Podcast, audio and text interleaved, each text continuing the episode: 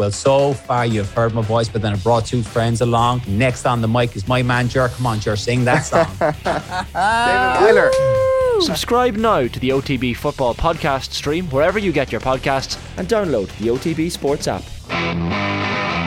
Oh, the shame that will get. You've let all the fans down. Can we not lock it? It's a fact. I am not playing mind games. I am talking about facts. I always said if I was Aladici, I would probably say I was more of a tactical genius. So answer questions on anything, uh, religious, politics, uh, health, you know, sexual uh, problems. Look at his face! Just look at his face! None of you except for those two have done anything to justify the money that you earn. None of you. Disgrace. And I suggest you shut up and show more football. Yes, you're very welcome along to Team 33, the football happy hour here in Off the Ball. We've done a fair bit on the League of Ireland ventures in Europe in the past, but tonight we're going to be focusing on the here and now of the League of Ireland in Europe. To do so, I'm delighted to say that I'm joined on the line by former Dundalk manager Shane Keegan. Shane, how are you getting on?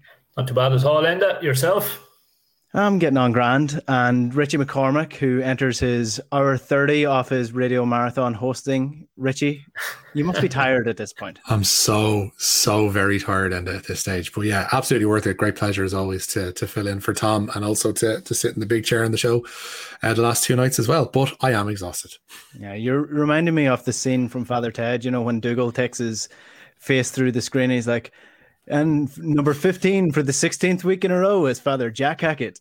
Yeah, I can only aspire to being a broadcaster at the level of Father Dougal McGuire, to be honest with you. Um, but yeah, like it's it's it's great crack. But it's like I mentioned it to I mentioned it to Colin Milani there in studio last night uh, off air, saying doing the two, like doing a sports show and doing a music show, is like doing that thing, especially when you're doing them in the one day. It's like that thing where you rub your belly or pat your head or the opposite way around, doing them at the same time because they're just they're just two completely different things, and your brain is pulling in two completely different directions. But sure, I won't complain. This is what I get paid for. Yes, and, and we're we're chatting about your favorite thing, Bohs. Tonight we're t- chatting yes. about Dundalk as well. So the lay of the land is the League of Ireland in Europe at the minute. If you haven't been watching or haven't been following, Bohemians won last night against Luxembourg side. D- Dudelange was thank uh, thanks to a Ross Tierney goal. One 0 that game ended. Four goals in the first half in Tallaght last night as Dundalk drew two two with Estonian side Levadia. David McMillan with another European goal. And following on from that, Bohemians will host the Dudelange in the second leg in Aviva Stadium. 9,000 will be in, t- in, attendance. The tickets went like that, the click of your fingers, and they were gone. And then in the third round, if Dundalk do get through, they'll be facing Vitesse from Netherlands. Bohemians will face Greek side P P A O K. I don't know if you say their we'll full name or not. We'll, we'll go Pauk, we'll Pauk Thessaloniki. Yeah. Yeah. And, and a really, really hardcore bunch of fans. So that will be interesting if both do come through that Dudelange games. And should uh should um they meet in the third round. Shamrock Rovers await in the third round. Champions League route, or the Champions route they they took. Andorran side Interclub D'Escaldes, you know them well, Shane from last year. They are 2 0 up in their second and going into the second leg with Teuta from Albania. So this this Europa conference is full of interesting teams from all across Europe. I do want to start with the Dudelange game last night, though, Richie. Bohemians 1 0 winners, Ross Tierney with the goal. It wasn't on TV, it wasn't streamed. It was old school. It was somebody filming in the stands. How much did you see of this? Uh, pretty much that. I saw fits and starts of the various uh, Bohs administrative side that decided to stream chunks of it from the main stand in Luxembourg, uh, which was a difficult watch, let's be honest. And it took us a while to cop on that we'd actually scored. Steve uh, Doyle had it on behind me in the office. Then I threw it on myself and I was like, Steve, we never told me we were 1 0 up. He's like, Are we? I think my stream's behind. So that's where we were. And it's weird, like Shane would probably be the same vintage as I am to a degree like describing streaming a match on your phone as being old school. That's not old school, Enda. There was a time when we never saw these things at all. There was a time when we had to deal with the crackle of a radio, or we had to deal with a phone line down a down a TV, or just some highlights that were bought in an hour or two later um, from Turkish TV. Like I, it was it was bizarre. They apologized, like they said there were mitigating circumstances, and I think RTL, the local broadcasters there, had a camera at the stadium, essentially just to co- uh, record highlights. So just a one camera deal. So it wasn't as if we were missing out on anything in particular. But it is strange to, to be in the year of our Lord 2021 and not be able to see a match of any kind that you want on tap. Uh, but yeah, but brilliant win uh, for Bohs, like it has to be said. I think first away win in Europe since 2008. So that speaks uh, volumes in and of itself. Like that was an Intertoto Cup game against Riga, I think, back in the day. And just before that, they did a win against Real. So neither of the massive giants in Europe. Dudelange, by contrast, had actually been to the group stage of the Europa League last season. Um, they're they're no mugs. We know to our to our cost as Irish football fans that Luxembourg football is on the up and has been a growing force. I'm not going to say they're world beaters, but they've put clear effort and a pathway into their football over in Luxembourg that has facilitated clubs in Europe to do better and for the national team clearly to do better over the last three four years. Uh, so for Bohs to go over there, pick up a win, not concede any, uh, I think is a fantastic result. And another uh, piece of evidence, what people may have seen online this morning or last night, uh, was the was the goal, because um, that did the rounds fairly quickly from Ross Tierney. Some really brilliant pa- patient build of play from Bohs, but in particular the ball from Dawson Devoy, again putting his stamp on Bohs European kind of ride and European quest because at home against Stjarnan, he ran the game and he's a kid. Like he, he's no right to be running a game at the Aviva Stadium against uh, European opposition. And again, no fear in him over there. Him and Ross Tierney, both young lads, both come through the system, both come through the Kevin system. And Devoy's ball through was like you'd expected from a 35 year old Glenn Hoddle when he was in his dotage at Swindon. Like it was it was that kind of ease and that kind of calmness. He'd had a little stud roll of the ball before he pinged it through to Ross, and then a brilliant finish by Tierney uh, to put it away. But it's great, like to, to be talking about. I don't think anybody had great expectations this year for for for Irish teams in Europe. There wasn't seem to be seem to be the, the great chatter around it. Usually. Uh, with Dundalk when they've been involved, um, when Cork City in the past, and, and then Rovers, there was talk that yeah we might get one of these to the group stages. I don't think anybody really has gone into this season thinking we're going to see a team in any group stage. If we do, it's going to be great, clearly, and we'd love to see it. But nobody was saying, "Oh, sure, we have to match what Dundalk have done, or we have to match what Rovers did in the past." It's a case of well, let's see how this plays out. And I think that's a, a far more sensible approach. Yeah, it's one of the interesting things that Dan McDonald brought up a couple of weeks ago on the football show is how the League of Ireland can survive in a summer that has a Euros and the Olympics. You know, it's it's inevitably going to fall down in what people are, are watching. I will say, Richie, though, you know, mm. I grew up in Donegal, so 20 years, you know, you have to add 20 years onto anything that we have. We didn't get the 90s right. until True. the the late 2000s. So I I grew up with, you know, the mm. you know, the old school technology just like you as well. I hear um, Summer of Love is coming to the Northwest in the next 10, 15 years. So look out for that end. It's a good one. Yeah, there's a couple of big uh, songs coming up from Daft Punk as well. I hear they're going to be the, the sound of the sound summer. Of, sound of the summer, Ed. Sound, sound, of the, the summer. summer. Yeah. yeah. Shane, Ross Tierney, you know, you you've definitely uh, come up against him a couple of times, and for for a, a, kid his age, and that's what he is. He is a kid. He's he's so young at this point, but physicality wise, he can match anyone. You know, ability wise, he's he's one of the most technical players in the league. Like, how, how good is Ross Tierney, and how can he get yeah, I, I was surprised when uh, we played them earlier in the season. By the way, of all the different things you could call me in there, and uh, you have, have, plenty of titles. Surely the Dundalk manager one could be thrown in the bin now. It's a bit of a stretch, so it is. So it is. We came up against them. Uh, we came up against them early in the year, and um, I uh, I was very surprised when I saw his name on the team sheet. I, I didn't think he would. Uh, I didn't expect him to have been a starter, um, but you could see fairly quickly why he was. Yeah, he's he's he's a super super bit of stuff. Now, I suppose, and Richie, you might be well placed to, to answer. Like, obviously, Dawson Devoy has just been. Uh, absolutely exceptional in in mm. the last month or two. But I remember trying to predict the team early in the season as to and and not having Ross Tierney in the team. And the reason I didn't have Ross Tierney in the team was because I had Dawson Devoy in the team. But yeah. why was Dawson Devoy on the bench so much early in the year? I, I like he was outstanding last year, but he hardly featured for the first couple of months. And I was thinking, oh God, is is this fella regressing that quickly in training sessions? That that you know that is he going backwards? Clearly he's not. Mm. he's co- he's come back into the side in, in recent months and he's been a- absolutely exceptional. So he has. And look, it's just I suppose the pipeline of talent that's coming through from Bohs. Um, you know, you hear an awful, awful lot of the best young talent is is at Shamrock Rovers or, or at Pats, and uh, and they do. They have some exceptional young players, but in terms of players coming through into the first team, I mean, it's just non-stop at Bohs. They seem to bring through a young player, lose that young player because he's been so good, so he either goes abroad or goes to, to somewhere else in the league, and they just replace him with another one of the young players that's come through the academy, and he does equally well, if not better. You know. Yeah, it's a good place to be. It's a good place to be. I, I think it's twofold in answer to your question. I think. Uh, particularly last season, it was seen as one or the other. There were they were both young lads coming through, and they both liked to play in behind the striker and kind of that advanced role in midfield. And I think it was a case where you're going to play one or the other. And starting off this season, that uh, stream of thought seemed to hold. And also, um, I don't want to speak for, for Keith Long, but he seemed to have been favouring two holding midfielders uh, just behind that that trio. So mm. he was looking for Keith Buckley and a another. And for a while, it looked as if Keith Buckley was actually in danger of losing his place because they were still, and it was the cause of a lot of their problems in the early part of the season. They were still tinkering with the midfield and trying to find the right. I'm not even going to say balance, but it was right blend, right blend of players to make mm. that front three and help that front three tick as well.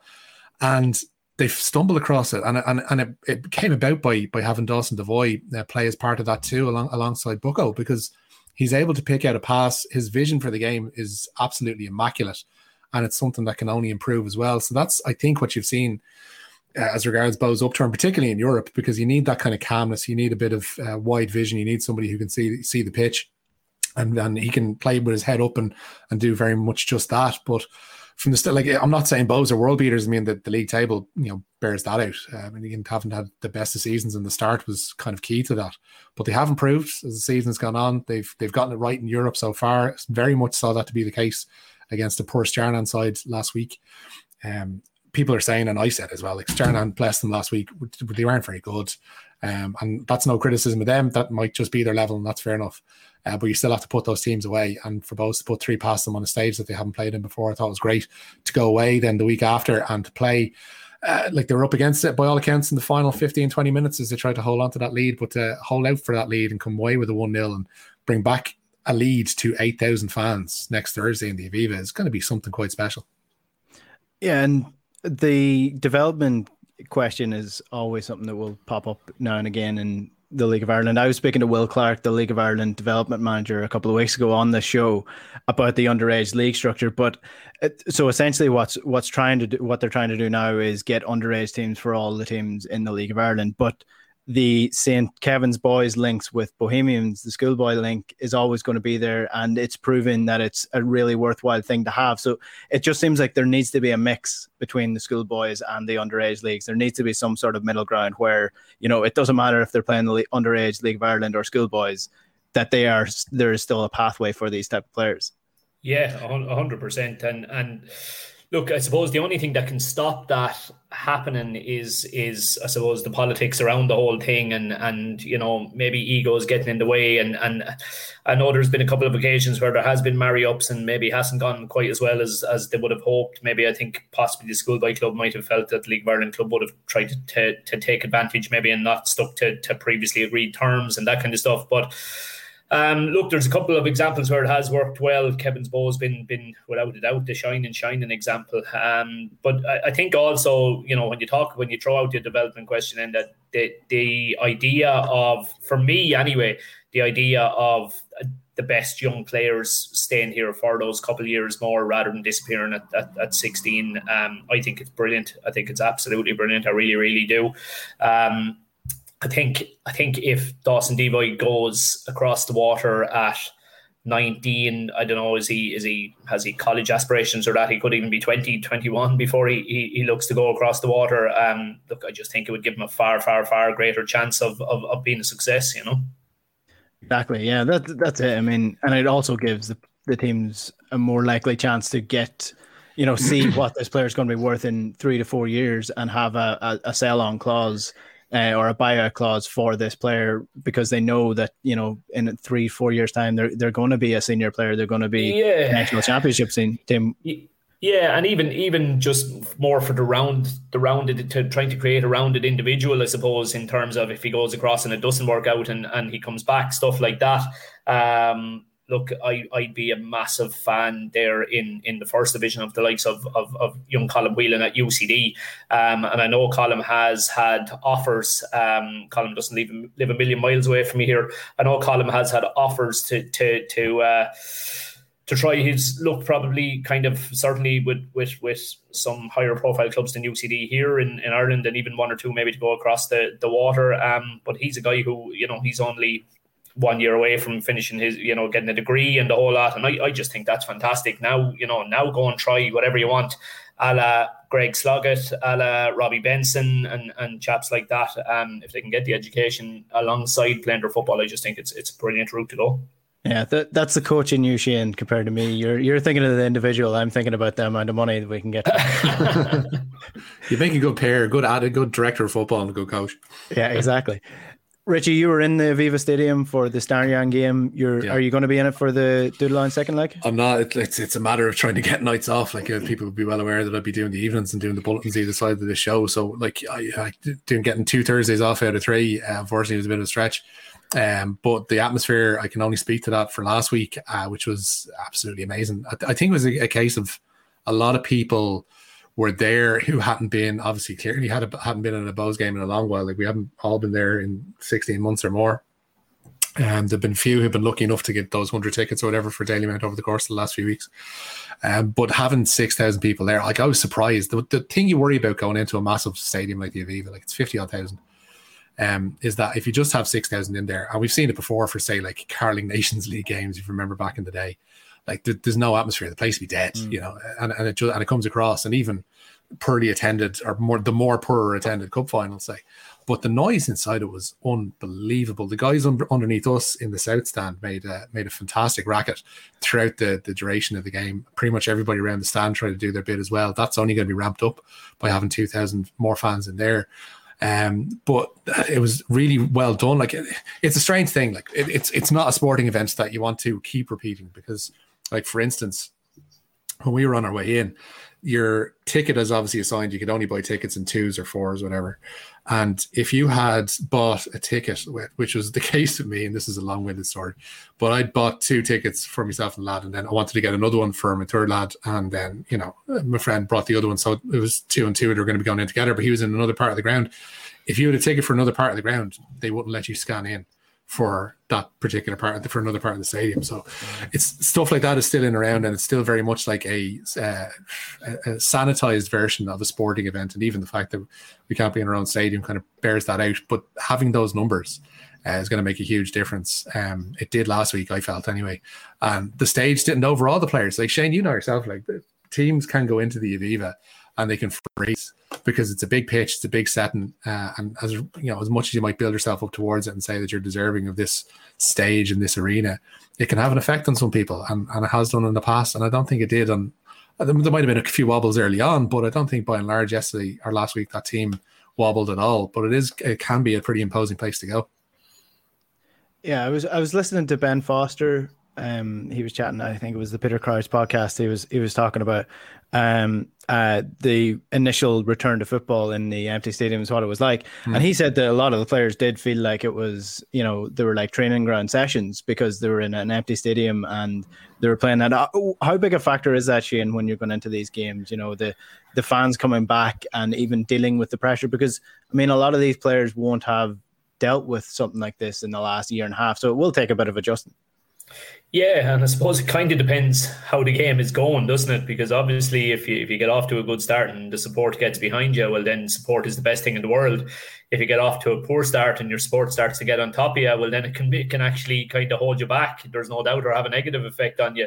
Um, look, there, look for ourselves last year. There's no doubt it was it was it was the only disappointing element of what was an incredibly enjoyable campaign. You know playing in the Emirates in front of zero people as against playing in the Emirates in front of 40,000 people or likewise for the Aviva, obviously there's just there's just no comparison.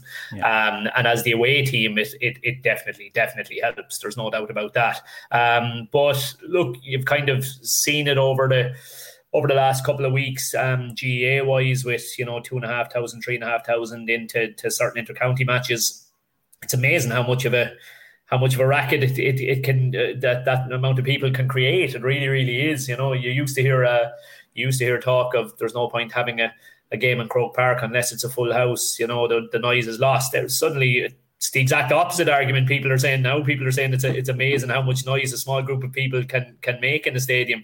So the Bohs the Bohs support I, I think will be uh, will certainly bank on themselves as being a big factor and, and, and helping the team next week. I really do think so. Yeah there are other teams from Ireland in Europe this year. Shamrock ah, Rovers oh, are await in the in the third round. Dundalk have a second leg to get get through next week. We will be talking about Dundalk and the Europa Conference League a little bit more after the break with Forburn Dundalk, but much more than that. Shane Keegan and Richie McCormack. Stay tuned. Team 33.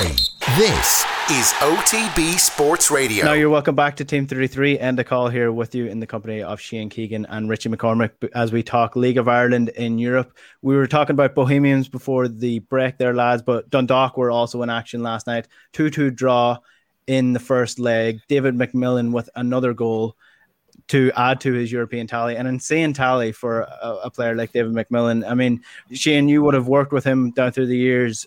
How good a player is he, and why why does he just prove to be the man for Dundalk when it comes to European games? He proves to be the man because I suppose Enda the biggest compliment I can pay him is he's like he's he's the pros pro. Like he's he's just he's a robot, and I mean that in in the best sense. In that there's there's no ups or downs with Davy Mack. Like he doesn't, you know, with certain players, if they've scored over the weekend, uh, they'll bounce into training on Monday morning. If they haven't scored over the weekend, they can come in with their shoulders hunched. If they've been left out of starting eleven, they could come in with their lip sticking out. You know, Davy Mack appears into training every single day looking the exact same Davy Mack as any other day. You will never, ever, ever know whether he things are going well or things are going poorly for him. He's he's an emotionless, he's an emotionless sort of character almost to a certain extent, um, and he's just he's the ultimate steady Eddie. Like he will, you will just get hundred percent from him every single time he walks out onto the field, be it a training session, be it a match. Just a thorough professional, um, and because of because he applies himself in that manner um, look, he took a gamble coming back to Dundalk. There's no doubt when you look at, at, at the fact that that Hoban was already there. You know, people would have been saying, "Why is he? Why is he coming back?" Sure, he's you know he might get a huge amount of playing time. Um, but again, his personality type meant that he was actually the ideal fella to come in because obviously, if when when they were losing Georgie Kelly, they had to replace him with somebody. So replacing him with a fella who was, a say, just rolls with the punches. And you know isn't going to cause you major problems if he's out of the side. That can be ultimately uh, uh, undoubtedly relied upon when he is in the side. And look underpinning all of that and he's he's a great player. He's he's a super player with a real real intelligence and a proper forward. Um look he, I'm sure he'll say he has a couple of seasons left as a player but with my coaching hat on um Davy Mack teaching centre forwards centre forward movement um, and how to score goals is I don't think to be a better fella in the League of Ireland for, for coaching that. Some fellas are, are just pure instinct. Davy thinks about what he's doing. Um, he thinks about what he's doing. He's, he's an intelligent sort of a guy. Um, and yeah, look, he's he, he keeps coming up trumps on the big occasion. Yeah, and he, he always comes out with some very interesting stuff in his press conferences as well when he's talking in, in interviews. Before the game, he he had a couple of two he had two interesting things that he spoke about. And one thing I do want to get your your thoughts on, Shane, is he was saying that because this game was in Tallaght, they were looking forward to not playing in an AstroTurf pitch. Does that AstroTurf pitch hold Dundalk back? You see, I suppose the main thing, whatever about the surface, the main thing is the players' attitudes towards the surface, right? If some some players will play on AstroTurf and they like it and they get used to it and it's a good Astro and they're fine with it. Dundalk players absolutely detest their own pitch. They absolutely detest their own pitch. They hate it with a passion, um, and any opportunity to get out of there, be it be it Tallaght or um, I mean, some of these guys would would take an away game before a home game if they were given a, a, a, choice in a, in a European game if it was one legged. In fact, we had exactly that last year. We had the one legged European games. And lads were genuinely hoping that we might get drawn away from home because it got them out of, of, of the Astro and out of out of Oriel Park. Um, so they detested. So that doesn't surprise me in, in the slightest. Yeah, they they um this they, there's no doubt this Dundalk team I think could play at a at, a, at play to a, a better style and and and with more fluidity if they could get off that pitch. Were there ever Shane discussions? Sorry, and there were were there ever yeah. discussions when you were there about going back? Like, because clearly, like it's no secret that the lads don't like it, and, and I doubt the management would would would adore it either, uh, whether it was yourselves or whether it's Finney or or whomever. Mm. Like, were there ever discussions with the higher up saying, "Listen, nobody likes this. Can we go back to grass?" Um, it just it doesn't ever seem to have been an option on the table, Richie. I'm not 100 percent sure why, but it's it's never not not within earshot of me has it ever been a, a, a proper discussion. Um, I, I, I, genuinely don't know why. I don't know. I, I, assume it's the cost, like to to to try and turn that back into a, a, a grass pitch. I assume is is a monumental job. Um, could they improve it as an Astro? Possibly. Um, it it improved briefly for a while when they they redid the surface, but it's kind of back to square one now again. Um, yeah, I don't know. It's just yeah. it's just like that's that's the communication stuff that I think a lot of people would be scratching their heads at with Dundalk, wondering why you know these conversations don't go on why there isn't a more open line of communication and, and and for something as basic as the pitch. And i know today they put out the notice saying they were going to start a working group mm. looking at building a new category 3 stadium. And jesus it's not before time. But i don't know of, of all the things that they could have spent their, their european cash on for the last couple of years a playing surface seems like the most obvious thing they could have spent it on but i guess not yeah, and uh, like the they don't fully own the stadium, uh, so it's a, like it's a community stadium used by other teams. Yeah. But but but so is so is Tallaght Stadium. So I mean, there's not that that excuse doesn't really wash all that much with me. And if you watch, if say I was at the um the Shamrock Rovers St. Pat's game in Tallaght earlier this this season, and it was a mm. sunny day, and they watered the pitch beforehand, and both teams were just zipping the ball about, and there was it was an, a top quality game to watch.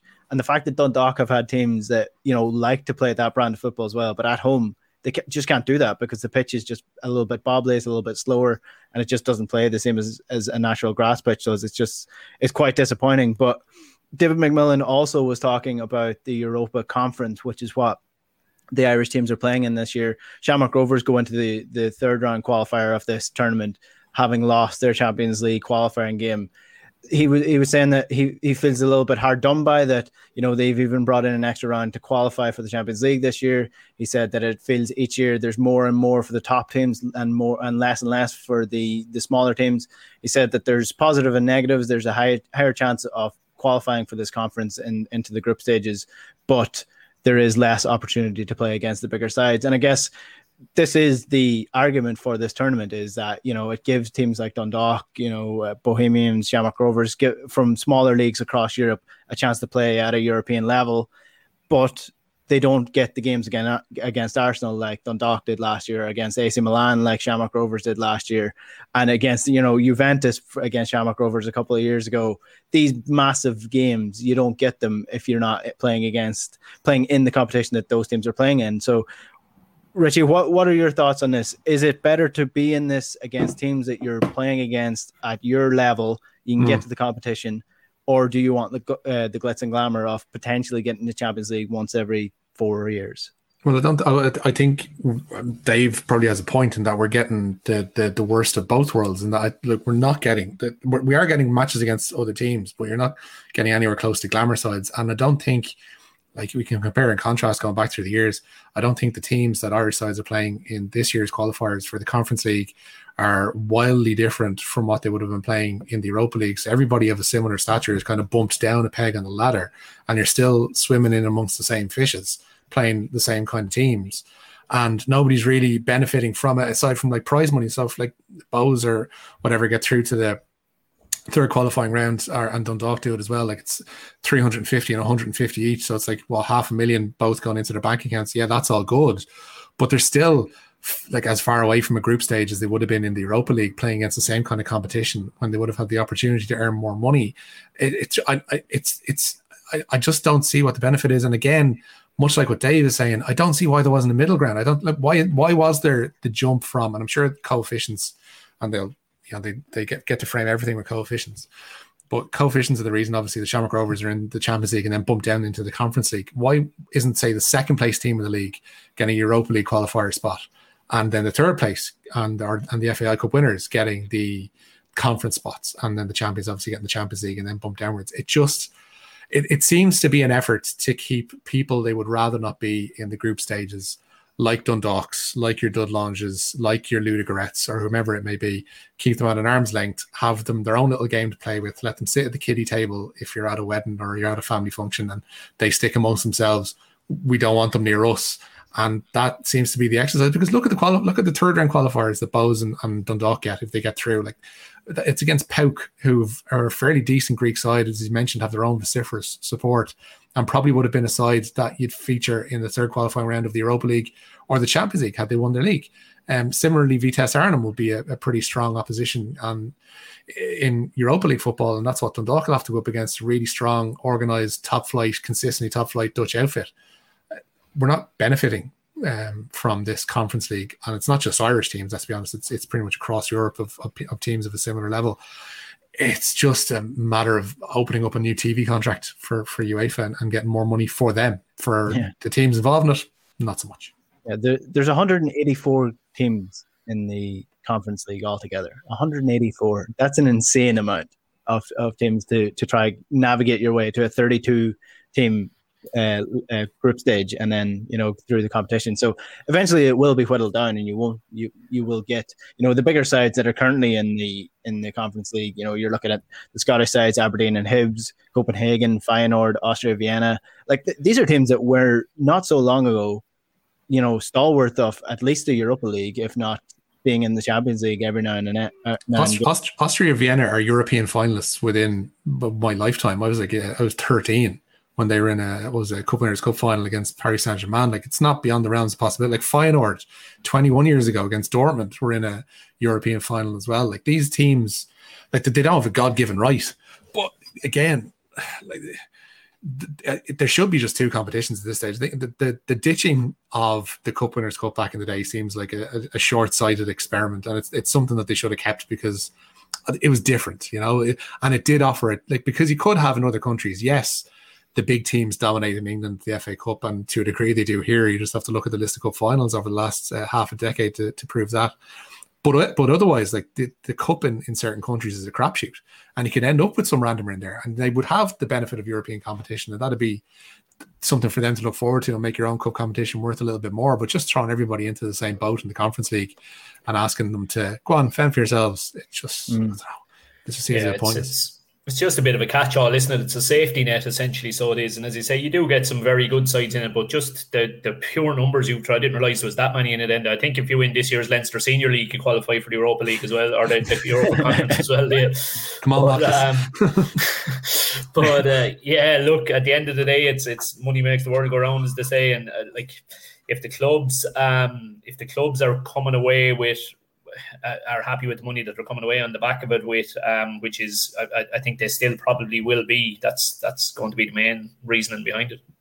Yeah, well, it's it's three million if you get into the Europa Conference group stages, three point six eight million if you get into the Europa League uh, group stages. So it, it- the disparity that's what UEFA will hold up as. You know, we're giving the t- lesser teams the chance to make as much money, but I mean, But, they're, it's but they're more not. di- it's they're, more they're, difficult they're, to giving- get to this. they're giving lesser teams uh, more of a chance to make less money because 186 teams aren't qualifying for the group stage. You know, the majority of them are, are heading out the first qualifying round, second qualifying round, third qualifying round, and they're making, you know, tops for most of them half a million. So, like, it's not money that you'd sneeze at in this country in particular, but for for others, they probably scratch their heads and just go wonder what, what the effort is for. Like, Spurs are going into this later on in the year, aren't they? Yeah, yeah, yeah like, so. like yeah. they, they'll be looking at this, like, with all due respect, like, they'll be looking at this as an absolute pain in their arse. Like, you see, that's the thing. The, these bigger sides will not want to be in this. They look No. at this with with absolute disdain. So why are they in it? yeah, That's like, the question. Why is why are why are they giving spots to the big six leagues? because their league spot determined that they would get into it. But it, it- but there's no point in th- th- that's the thing that I presume that the conference league would be is that the top tier of sides. So you wouldn't have someone like it would be a big European competition, but you wouldn't have say Premier League, Serie A, Bundesliga, um, La Liga, even Portugal maybe. Um, you wouldn't necessarily have that strata of league finishes coming down into that competition because then you're making it more difficult for the sides that you're actually trying to benefit. Whereas if they just had let, without wanting to have the Champions League be a Super League in, in all but name, but you know that's what they're trying to do. That's what they're trying to do with, with appeasing these twelve teams that try to break away. Is let them have just the top two competitions and let the others uh, involve themselves in the Conference League. But no, everybody has to still have to dip their toes in it.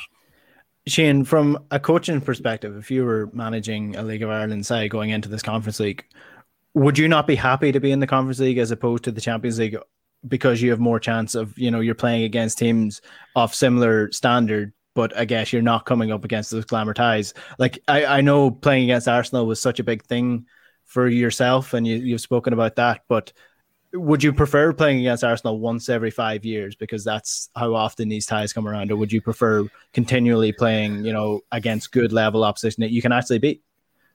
You see, the answer to that question probably we, we depends on where we're at in four or five years' time. So in four or five years' time, have two to three League of Ireland sides consistently qualified for the group stages of the Conference League. If they have, then yeah, you probably would take that. You would take that over one club qualifying for the Europa League group stages once, as you say, once every five years. The problem is, are we comparing qualifying for the Europa League group stages once every five years to qualifying for the Conference League group stages once every three years? Like that's not really progression, so it's not. Um, if if if League of Ireland sides, two to three League of Ireland sides, could make the group stages, you know, every year or even every second year, and and really really get kind of consistent exposure to European football, then yeah, I do think that that would be a good thing. Um, it's just, it's, you know, you look at the quality of, of sides that that teams are going to have to, to to beat to get into it. Like you know, as I say, you suppose taking on Vitesse, that's that's a seriously seriously tough one. Now Rovers have certainly got to look at a draw right with their one, um, which we saw last year, obviously drawing them ourselves. But yeah, look, if, if if it meant playing in group stages on a regular basis, then then I, I think Irish football coaches and Irish football would love that. I just have my doubts as to mm. whether we are going to see it on a regular basis. Before we finish up with this discussion, Richie, from a fan's perspective, mm-hmm. because I, I, just did a poll on, on Twitter earlier on to get a, a grasp of where fans would uh, lie on this topic a lot of the fun with playing in Europe is going to games in places that you might not usually go. You know, it's it's going over to a random spot in Bosnia or, or Croatia or yeah. somewhere in, in Belgium. From a fan's perspective, could this be good? Because, you know, you, you're going over to these far stretched places for a bit of crack and you might actually win the game. And you, you're going to these old school grounds there's more mm. of a you know there's more of a League of Ireland feel about it. You know, so it's something for the romantics. Yeah, like I, but like any away trip is, is going to bring that. A, a, a team a team supporters if they have been lucky enough to go away from home, it's because their team has done really well, and that's been the reward in one part. And so you're getting the reward to the reward in being able to follow your team, whether it's to Arsenal, even if they get beaten, whether it's to you know Austria Vienna, even if you get beaten. It's to go over to a place and follow your team and fly the flag for your particular club somewhere abroad. I think the winning and losing almost when you're on away trips is, is I'm not going to say immaterial, but it's not the thing. You know, you, you, go to you go for the experience. You go to see your team in Europe. Um, you go for the for the stories that come out of it. I mean, if, if people are curious as to where Hold Me Now and Johnny Logan came to be, you know, synonymous with Bohs, it came from a trip to Trondheim um, I think nearly 20 years ago now at this stage. And a friend of mine, Stephen Doran, was at it. And he said that they were sitting around a bar, I think, and some local Norwegians came up to them and was like, Where are you from? And like, Ireland. And somebody went, Oh, Johnny Logan. And someone started singing Hold Me Now. And lo and behold, Johnny Logan is suddenly a Bohs uh, icon. So it's those little wonderful bits of happenstance that that come from away trips. And I'm sure people from Cork and Dundalk and, and Rovers and Limerick even and, and God knows who else probably have their own stories as well. But I don't know, just just getting to go anywhere. Like the travel thing is, is one thing. Uh, uh, we're obviously kind of hamstrung on what we can do at the moment, but getting to go anywhere and support your club away from home is uh, is a pretty special experience. Yeah, well, hopefully they do get to a couple of games. Shane, I know you have to run here, so before I, I let you go, you know, Shamrock Rovers, as we mentioned, they're playing against uh, potentially playing against uh, Inter d'Escaldes from Andorra. Dundalk came up against them last year. What do you expect from them? Do you think Rovers are good enough to beat them, I'm sure they they, they would fancy themselves anyway. They're good enough to beat them, but they better get ready for the play acting. um, oh my god, I've never ever come across anything like it. It was incredible, so it was, and it worked for them. It worked. They managed to. They got Andy Boyle sent off on us uh, for it. Definitely the more the worst red card I've, I've ever been involved in. Um, and then I think we saw a good bit more of it when, when Ireland played Andorra there recently, didn't we? We, we saw yeah. them dropping like flies and rolling around the place, uh, which can be extremely frustrating. Extremely frustrating. Um, they'll also get to come up against the international football icon that is Ildefonso Lima, of course. Oh, yeah. Um, yeah, what a what a guy! What a guy! He's um, he's still going strong. Uh, so he is uh, exchanged a few messages with him coming up to the Ireland and and uh, Andorra game. He seems like um, a character, is he?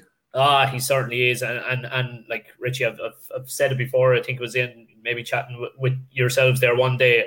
Like I was doing my video work on them coming up to this, and this guy, like obviously enough given his age, he, he can't he can barely move. Like he, he you know his legs are well and truly gone.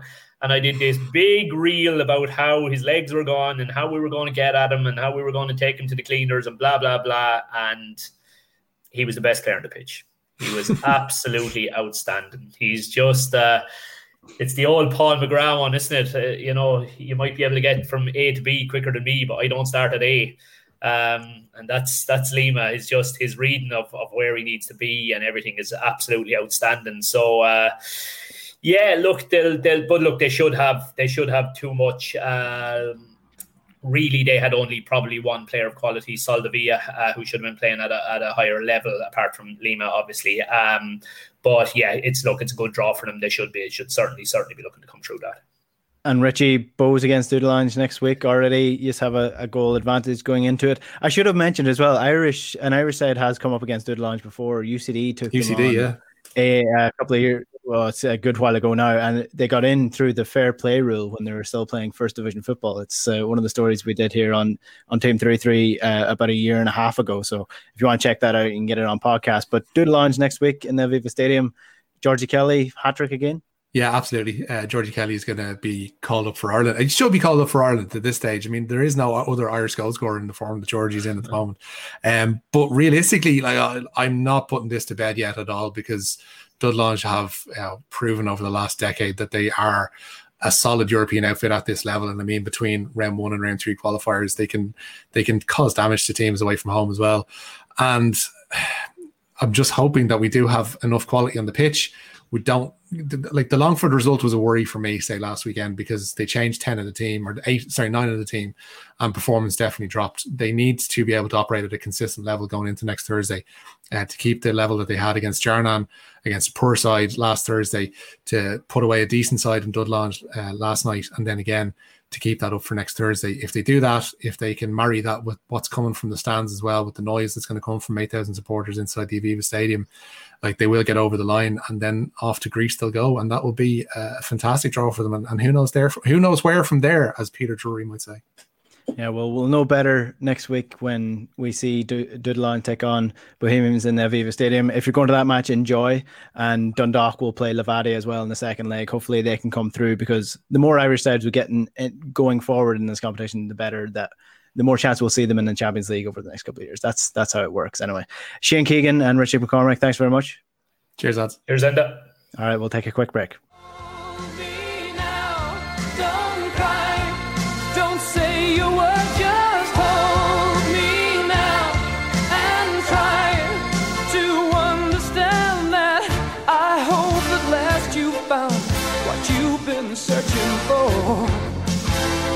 Though I won't be there anymore, I will always love you. Don't say you Now you're welcome back to Team 33. So that is all we have time for on this evening's Team 33. Thanks as ever to you for listening. If you want to listen back to any of that show or if you want to catch the podcast that I mentioned, it's UCD against Dudelange, the One Night in Dudelange podcast is available in the Team 33 podcast section in the OTB Sports app or on the website or wherever you get your Team 33 podcast. You can get that. It's a really interesting listen. And if you want to find out what Dudelange are about or wh- how UCD came about playing them when they were in the first division, then you can check out that podcast as well. You can find us in the OTB Podcast Network. That's the best place to find us these days. We'll be back again, same time, same place next week. But until then, take away Johan. Bye.